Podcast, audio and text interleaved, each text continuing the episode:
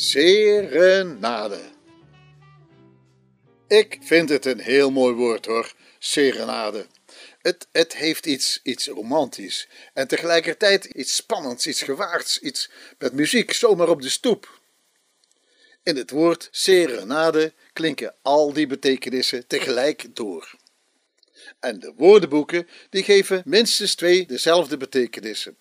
De eerste is muzikale hulde des avonds onder het venster van een geliefde gebracht. Ja, maar het hoeft niet altijd een venster te zijn hoor. De hulde mag ook van onder een balkon of desnoods een balkonnetje gespeeld en gezongen worden. En de tweede betekenis is avondoptocht, al dan niet met muziek als huldebetoon. Nou ja, dat, dat is dus zonder balkonnetje, gitaar en intimiteit. Nou, misschien vind ik het woord wel zo mooi, of ook zo mooi, omdat het meteen aan het woord sereen doet denken. En sereen betekent kalm, rustig, onverstoorbaar. Sereen is een leenwoord en het komt van het Latijn. En het Latijnse woord serenus betekent helder, klaar, onbewolkt, vriendelijk. En het verspreidde zich via het Italiaans. En daar heeft Serena nog steeds een beetje van de klank van sera, avond. Weet je nog wel? Buonasera, signorina, buonasera.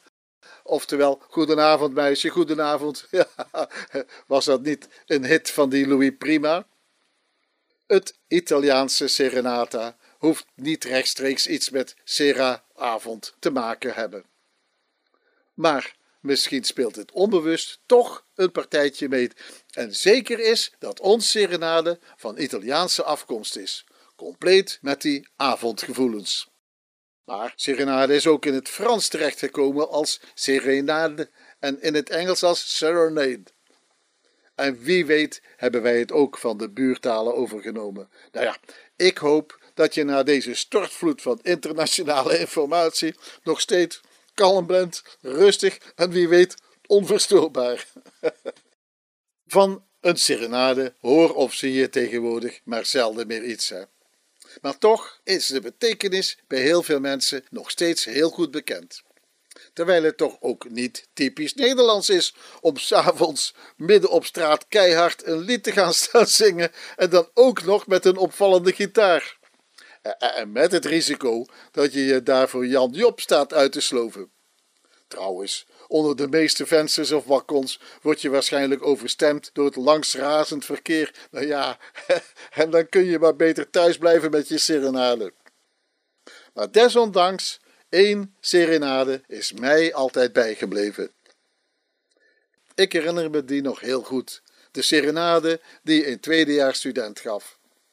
Hij woonde op de Van Slichtenhorststraat drie hoog en zijn kamer had een klein balkonnetje waar twee personen met de knieën bijna tegen elkaar lekker buiten konden zitten.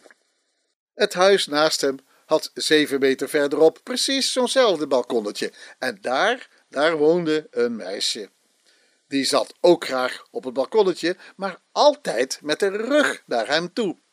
Hoe dapper de student ook probeerde om met of zonder zijn gitaar haar aandacht te trekken, niets hielp tot op een zoele zomeravond het buurmeisje bezoek kreeg.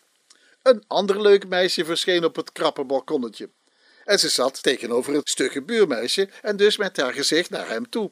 En toen hij begon te spelen, stond ze meteen op en deed tegen haar vriendin van kijk nou eens achter je. en, ze, en ze lachte en ze klapte en ze zwaaide naar de student. Maar de vriendin die bleef stug zitten en ze keek niet om. Nou, dat werd wel een beetje raar. En de student zag nog maar één uitweg: een serenade. En hij pakte zijn gitaar, holde twee trappen af en speelde op straat uit volle borst een Frans chanson van Adamo, geheten Amour perdu, verloren liefde. En, en die titel was misschien ook wel wat voorbarig. Maar, maar ach, misschien was deze liefde ook alweer verloren voor hij begonnen was. Een paar late wandelaars bleven staan. Ze keken naar het balkonnetje, zwaaiden en gaven een klein applausje.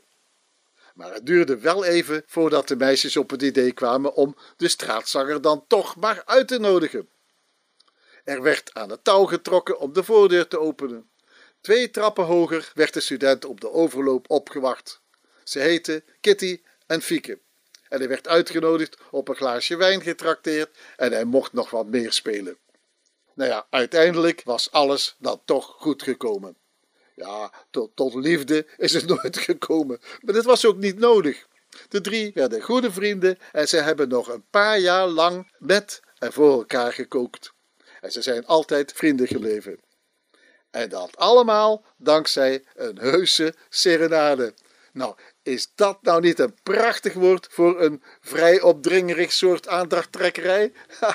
of zeg je nu zelf ook misschien toch wel een goed idee, zo'n serenade? ik, ik dank u wel.